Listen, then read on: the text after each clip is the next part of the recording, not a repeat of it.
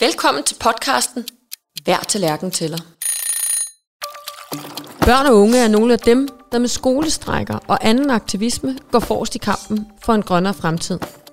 Og spørger man medlemmerne i Tænketanken Madtanken, så spiller netop den yngre generation en helt central rolle, hvis vi skal vende vores madkultur i en mere bæredygtig retning. Og det er der i den grad brug for, hvis vi skal stoppe klimaforandringerne. For at komme et stykke af vejen med at forvente madkulturen i Danmark, har medlemmerne i Tænketanken Madtanken lavet seks konkrete anbefalinger til en mere klimavenlig madkultur. I denne podcast-serie snakker jeg med Madtankens medlemmer om de seks anbefalinger. Madtanken består af en brodet samling af landets skarpeste madaktører. Vi kommer til at snakke om, hvorfor anbefalingerne ser ud, som de gør, hvorfor der er brug for dem, og hvordan de i praksis kan blive ført ud i livet. I dette afsnit taler jeg med Louise Køster og Lars Sonne Hansen om anbefaling nummer to, der lyder sådan her. Elever og studerende skal møde den klimavenlige mad i alle led af uddannelseskæden. Mit navn er Judith Køst.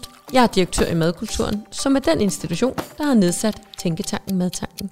Velkommen til. Velkommen til jer, Louise Køster og Lars Sonne Hansen. Tak. Tak. Louise, du er bondekone og restauratør og driver Rabarbergården sammen med din mand ved Holløse, tæt på Tisvildeleje. Du brænder for bæredygtig mad, og I dyrker jo selv rigtig mange af jeres egne grøntsager. Men øh, hvad spiser du allermest derhjemme? Det kan jo godt gå hen og blive sådan en lille smule fransk det hele. Øh, hvad er din guilty pleasure? Altså, jeg må jo faktisk ærligt indrømme, at jeg spiser ret mange grøntsager. Øhm, og det er ikke for at være heldig, men, men det holder jeg bare utrolig meget af. Øh, jeg tror, hvis jeg skal være øh, sådan virkelig guilty guilty, så elsker jeg grydekylling. Det tror jeg, det er... Er det guilty? Ja, det, ja, det ved jeg ikke. Måske i en, en klimakontekst kan det godt være, at det er guilty, men øh, det jeg holder jeg egentlig allermest af. Øh, jeg holder utrolig meget grøntsager. Og Lars, du er forstander på Surs Højskole, hvor I laver en masse mad med mange unge mennesker. Øh, men hvad, når du selv skal lave mad? Hvad, hvad er din øh, go-to-ret nummer et? Jamen, øh, det er havemad. Øh, jeg har fået en kolonihave, og det, øh, det er den, der dikterer, hvad der er på bordet. Øh, og det, det er en fantastisk øh, fornøjelse, og det er også øh, grøntsager, og det er egentlig grøntsager, som man bare kan genkende, fordi de er enten bare bagt, eller også så er de stegt, øh, og så med en eller anden form for sovs til. Så man kan godt konstatere, at øh, når vi skal tale klimavenlig hverdagsmad, så er I i hvert fald øh, godt på vej begge to. Louise, jeg får lyst til at starte med at spørge dig, hvorfor er du egentlig øh, med i madtanken? Jeg er med i madtanken, fordi jeg synes, der ligger et utroligt stort øh, og vigtigt stykke arbejde i at sikre øh, en del af vores madkultur. Øh, øh, helt fra vi er små til øh, vi øh, bliver gamle. Jeg synes, der er øh, noget, der er ved at gå tabt øh, i den måde, vi bruger måltid på, den måde, vi laver vores mad på, den måde, vi øh, går til hele det at spise. Øhm, og det synes jeg, at øh, det fortjener, at øh, vi giver den en over nakken, og det er et stykke arbejde, vil jeg gerne være med til. Og hvad, hvad tænker du konkret, det er, at du øh, bringer til bordet? Øh, jeg synes, jeg bringer noget viden til bordet om, hvordan øh, mad bliver til, øh, og det gør jeg selvfølgelig kvæg af der, hvor jeg kommer fra, øh, øh, fra Rabarbergården og det, vi laver der. Øh, jeg synes, det, jeg bringer med til bordet, er også noget omkring den øh, tilgang, der hedder autenticitet i forhold til mad. Jeg brænder virkelig for, at vi får et naturligt forhold til vores mad, et naturligt forhold til det at lave mad, at det bliver en fuldstændig helt essentiel del af os, øh, i stedet for at være lidt en konstrueret del, som jeg synes, det er, det er blevet nu. Øh, og hvis man skal male lidt fanden på væggen, så er der også en del af det, som bare, hvor mad bare bliver en, noget, man skal have for ikke at være sulten. Øh, og jeg synes, mad kan mere. Øh, og jeg synes, mad kan mere i forhold til ikke kun det, at vi øh, ikke skal dø af sult, men også det, der binder os sammen. Øh, alt det, der ligger rundt omkring mad og måltider. En stærk motivation, øh, må man sige. Og hvad med dig, Lars? Hvad, øh, hvad, hvad har din begrundelse været for at bruge tid øh, i madtanken? Ja, men det er jo sådan lidt grotesk. Jeg er jo faktisk alderspræsidenten, tror jeg nærmest, i, i, i madtanken, og, og vil gerne være de unge stemme. Øh, men det er jo så fordi, at øh, vi, vi har unge elever, og meget unge elever, og øh, det perspektiv, jeg måske også kan bringe med ind, det er øh, et perspektiv, der også er ældre end mig. Jeg, vi har oprindeligt været en husholdningsskole, og for 120 år siden, der startede man de her øh, husholdningsskoler øh, spædt i starten, men der, det blev til en 125 skoler, og det var fordi det, man lærte øh, af sin mor, vidste man nu, at det var slet, slet ikke nok. Øh, man var nødt til at bryde de vaner. Øh, der var kommet en masse ny viden om ernæring og om hygiejne på bordet, og, og det, det var vi nødt til at kunne, øh, øh, hvad hedder det, få befolkningen til at absorbere, og det gjorde man så på de her øh, husholdningsskoler.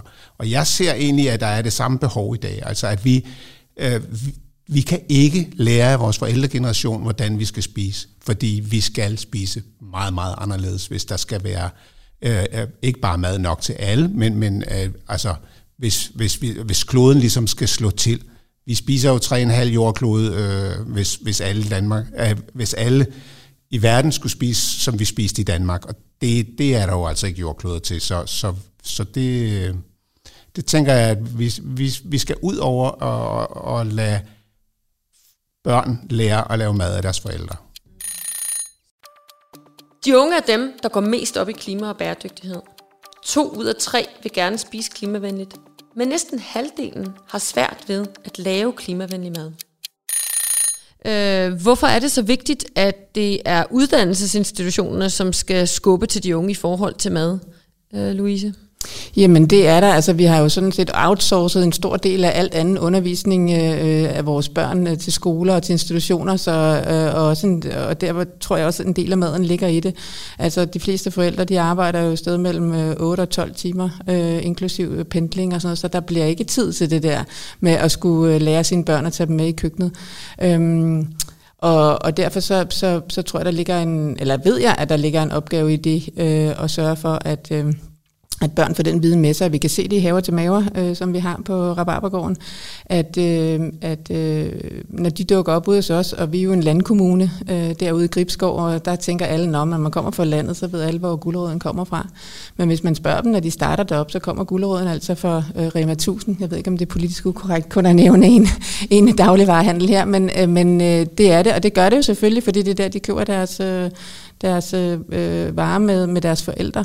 Øh, øh, så, så derfor så synes jeg, det ligger som en, en, en vigtig opgave, at øh, vi er med til at sikre, at de ved, hvor, hvordan de dyrker deres mad, og hvor maden kommer fra. Men Lars, altså pålægger vi ikke snart uddannelsesinstitutionerne for stort et ansvar, at de skal også løse alle mulige andre samfundsstrategiske øh, problemer? Øh, hvorfor, hvorfor skal uddannelses, øh, hele uddannelseskæden løfte så meget med? Hvorfor har I sat øh, fokus på det?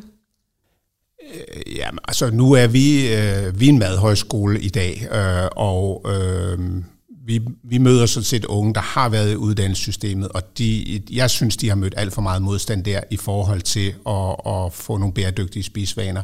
Jeg synes sådan set, vi skal vende den lidt på hovedet og sige, men hvorfor, øh, hvorfor skal man øh, præsenteres for den samme mad, øh, i skolen, som man også bliver præsenteret for derhjemme.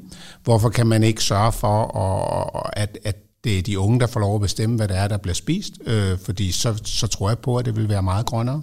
Øh, de vil gerne den grønne udvikling. Hvis, hvis man nu tager for eksempel gymnasien, hvor man kører nogle projekter, øh, sådan noget naturvidenskabelige øh, grundkursus, ikke? Som, som alle øh, gymnasielle elever skal igennem. Der arbejder man med, hvor, hvor, hvor meget øh, protein, der går tabt ved at lade det gå igennem en ko, kontra at lade det gå igennem et insekt, kontra at spise planteprotein. Øh, og så skal man gå ned i kantinen og spise bagefter, og så, så kan man vælge en vegetarret, men, men hvorfor kan man overhovedet vælge kød?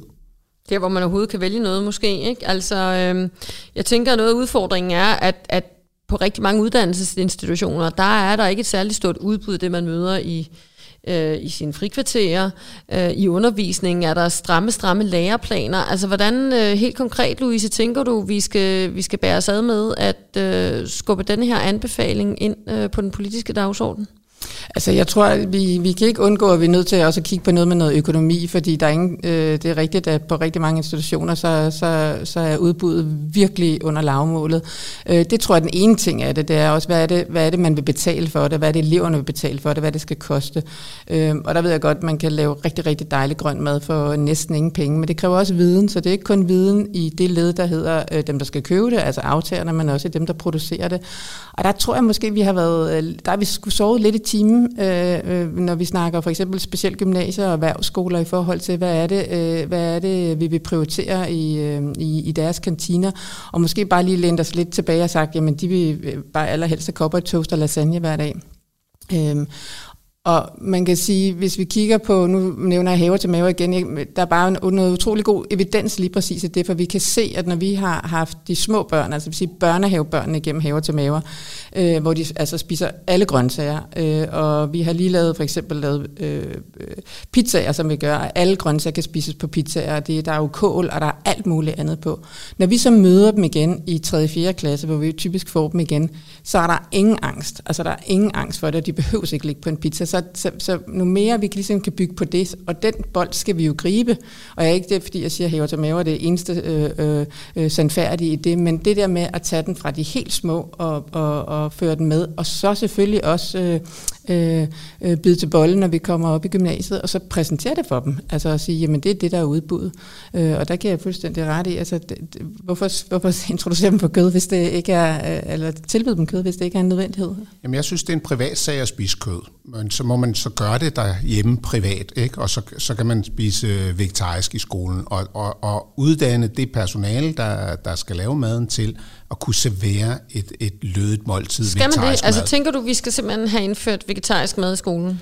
100 procent. Altså det, og, og jeg ved godt, at, at, at det, det er jo ikke noget, vi skal snakke med politikerne om. Altså politikere er jo håbløst bagefter, når det, når det gælder øh, madvaner. Altså man kan bare se, at de poster øh, mad på Facebook, altså hvornår er, er befolkningen som Hvem skal så tage det ansvar? Det?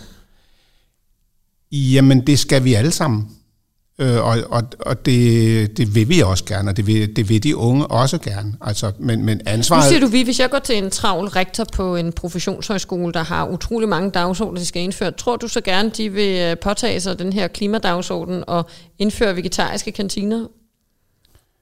Ja, det tror jeg sådan set ikke. Altså, og, og, og øh, vi, man kan jo lade være med at lade det være rektoren, der skulle bestemme. Det kunne jo være, at man skulle spørge de studerende. Øh, jeg tror sådan set, det skal være en revolution nedefra til de studerende? Ja, men altså, hvis, hvis man går ud og laver skolestrækker og så videre øh, for, for, for klimaet, så må man jo også øh, ville den her grønne omstilling, mm. og, og i praksis vil det jo sige, at vi skal spise væsentligt mindre kød. Så kan man diskutere på den enkelte skole, om det skal være en 80-20 menu, man skal servere på skole, eller om man skal sige, at de der 20 procent, som skal være animalsk, det må man få derhjemme, og så må man få de 80 procent øh, som grøntsager. Og det er jo fordi, du, altså der, det er et stort pres at lægge på, på, på hjemmehusholdningerne, som jo har en lang madkultur øh, bag sig, øh, at de skulle kunne servere 80-20. Så, så det er godt nok interessant, så du lægger faktisk ansvaret mere over på uddannelsesinstitutionerne, og ikke hjem til, øh, til familierne?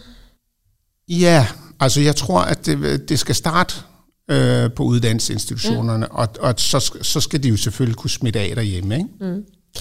Louise? Ja, jeg, jeg tror, jeg tror altså, at man skal også gå politisk til værks, fordi det er nogle gange også noget med at sætte nogle rammeaftaler op, eller nogle rammer op, øh, og, nogle, og pege nogle retninger ud for de forskellige uddannelsesinstitutioner, og sige, det her, det vil vi gerne.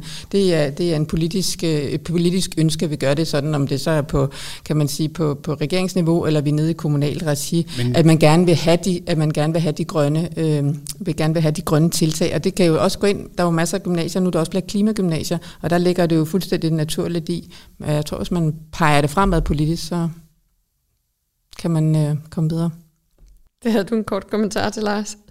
Ja, altså jeg, jeg, øh, jeg tror, at politikerne vil følge befolkningen, når, når befolkningen ellers øh, har vist, hvad vej de gerne vil. Ikke? Så, så vil politikerne også gå med, men de kan ikke gå foran politikerne. Så du tror på en øh, revolution nedefra? Det er ungdommen, der skal lægge presset. Du ja. tror mere på nogle politiske rammer, Louise. Det vender vi tilbage til. Nu skal vi lige høre en lille vidensbid mere.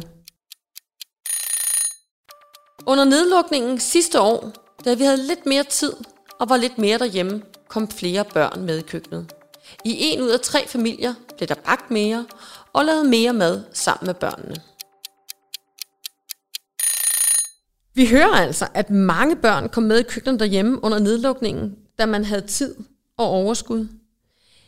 Ville det ikke være bedre at bede forældrene om at lære deres børn at lave klimavenlig mad, nu var du lidt inde på det før, Lars, men jeg kunne godt tænke mig at spørge dig, Louise, igen. Hvorfor er det en opgave for uddannelsessystemet? Jamen, det, det bliver det jo igen, fordi nu var det ikke længe, så nu er samfundet ikke lukket ned mere, og folk er stille og roligt tilbage til, til, til de vante former, hvor man arbejder rigtig meget, og der ikke er særlig meget tid. Øh, og, og det, der sker, når der ikke er særlig meget tid, det er, at man forfalder til, at det bliver halvfabrikater og, og, og convenience, øh, når, når, når, når det er ulvetime. Så derfor så ligger den opgave mere og mere over på, på institutionerne. Øh, og så synes jeg også, der, at der er sådan en pointe i det omkring det der med, øh, at, at det skal være en undervisningsdel, og det skal være et led i, i folkeskolen og i gymnasierne og alt muligt andet det er, at øh, mad ikke kun er mad, mad er også kultur. Altså det, det, det, det er mere end, end bare det der med, at vi skal spise klimavenligt. Øh, det rummer meget mere end det. Det er et interessant perspektiv, for, for mad er meget mere end mad, det er madkultur. Det er jo også maddannelse. Altså, vi taler jo rigtig tit om det her med maddannelse, det har vi også gjort i, i madtanken. Øh, hvad betyder maddannelse egentlig øh, for dig, og hvorfor er det vigtigt, at vores øh, børn og unge bliver dannet i mad, øh, Lars? Jamen, jeg synes øh, øh, generelt er det jo vigtigt, at vi øh, har en høj almen dannelse, men, men det kan også blive, øh, den almen dannelse kan godt blive sådan meget abstrakt, øh, hvor, hvor, hvor det her håndens arbejde, som, som mad også er, er virkelig noget, vi, vi savner, øh, og, og som vi bare kan mærke, at de unge sukker efter. Øh, og og det, er, det er altså også, øh, så, så ja, mad er kultur, men det er, det er også håndværket, det er også det at kunne noget med sine hænder. Og det er en enorm tilfredsstillelse for de unge, og ligesom som måske, hvis man er, ja, det, det kan både være egentlig, hvis man er bolig svag, men også folk, der er bolig stærke, som ligesom kan arbejde med, med noget mad, have det mellem hænderne og, sådan, og, og, og få noget fysisk ud af det. Det er jo en stor tilfredsstillelse hver dag at kunne, kunne lave sin egen mad. Og det er ikke nødvendigvis sådan, at jeg siger, at man skal lave sin egen mad fra bunden hver dag. Det er jo, det er jo fuldstændig håbløst. Det, det, det, det er sådan en gammel øh, dogme, kan man sige, som vi har i, i vores del af verden. Altså en italiensk husmor ville aldrig drømme om at, at lave alt sin mad fra bunden. Hun køber den de steder, hvor hun ved, den er god. Men det kræver altså, at hun ved noget om mad.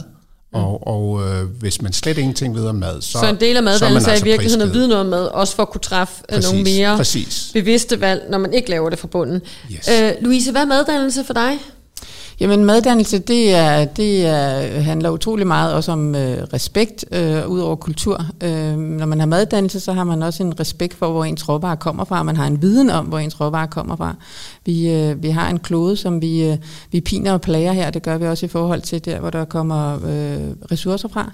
Og hvis vi ikke ved, hvor ressourcerne kommer fra, øh, og har en respekt for det, øh, så, så er det svært at være et dannet, øh, meddannet menneske.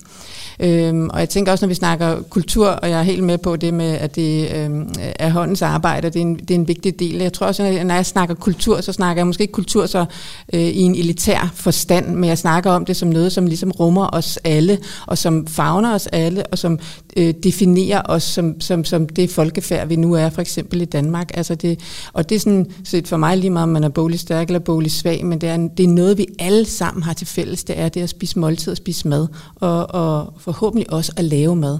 Så derfor synes jeg, at kultur i den her kontekst er super, super vigtigt, fordi det, det, det kan fagne os alle sammen. Øh, mm. Om vi er småt spisende, eller vi er store eller små gode perspektiver på dannelse, som jo er en del af at, øh, at øh, få løftet øh, den klimavenlige madkulturs næste generation. Du kan godt tænke mig at gå tilbage her afslutningsvis til jeres, jeres anbefaling, for jeg synes, I slipper lidt lidt om det. øh, altså, det er, jeg synes, det er noget af en opgave, I pålægger uddannelsessystemet, så jeg kunne godt tænke mig, at I bliver lidt mere konkrete, hvad, det, hvad det kræver, udover Lars selvfølgelig, at nogen generation selv skal kræve det og, og skabe en lille revolution. Der skal vel for pokker nogle ressourcer til på den ene eller den anden måde, og noget uddannelse, for at nogen kan, kan løfte den her opgave. Kan I ikke sige lidt mere om, hvad, øh, hvad I tænker, det kræver, Lars? Jo, men som regel så plejer du at give os øh, den at sige, at, at man ikke må sige, at madkundskab skal have flere timer, men det skal det selvfølgelig. Øh, og det skal tænke, men, men altså det kan, hvis vi nu tager folkeskolen, så vil jeg sige, så, så skal det tænkes ind i alle typer af fag, man har i folkeskolen. Øh, og, og og mad skal spille en større rolle i, i undervisningen. Og, og det skal det ikke på bekostning af noget andet. Altså man skal ikke lære mindre matematik, man skal lære matematik gennem det og lære noget om mad. og man skal lære religion gennem det og lære noget om mad. Det er en god pointe, når jeg plejer at sige, at I ikke må sige flere timer til madkundskab, så er det fordi, at det er meget evident. Ikke fordi vi ikke skal have flere det. timer, men det fordi det er den nemme løsning, Lars. Den nemme løsning. Alle peger på det, så hvad kan vi ellers ja. gøre, udover ja, øh, at, øh, at løfte madkundskabsfaget, Louise? Hvad skal der mere til? Jamen, jeg, kan, altså, jeg må øh, indrømme, jeg lægger mig fuldstændig slipstrøm med Lars der. Altså, det er jo at prioritere det. Altså, der, det, er jo, det er jo også egentlig fuldstændig absurd, at vi ikke prioriterer det mere, for vi kan ikke leve uden mad. Altså, vi kan ikke leve det. Vi kan, vi kan faktisk godt leve uden at kunne matematik. Altså det kan vi faktisk godt, men vi kan simpelthen ikke leve uden mad, og det er, det er, det er simpelthen, jeg er dybt forundret over, at det ikke er prioriteret mere. Altså det at, at sådan noget så basalt, som at, at kunne lave sit eget måltid, som er, øh, hvis shit hits the fan en dag, og man står ude et sted, hvor man ikke øh, har noget som helst, så at man kan flikke noget sammen.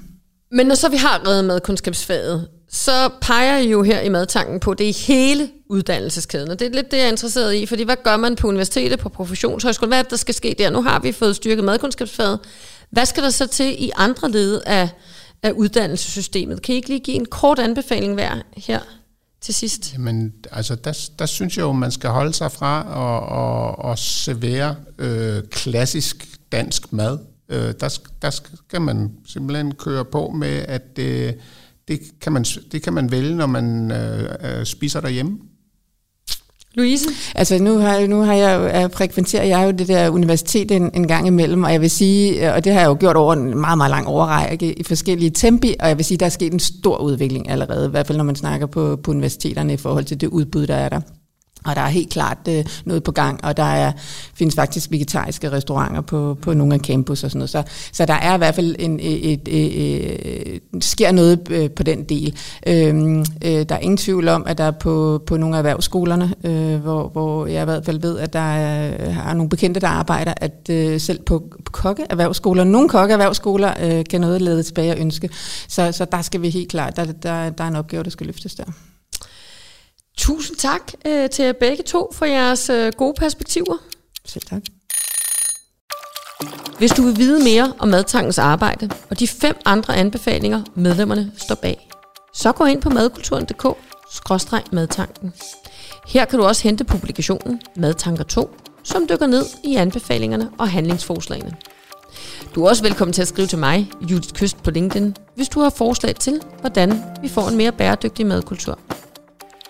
Næste afsnit skal handle om anbefaling nummer 3, hvor vi blandt andet skal snakke om, hvad detailhandlen bør gøre for en mere klimavenlig madkultur, hvis man spørger madtanken.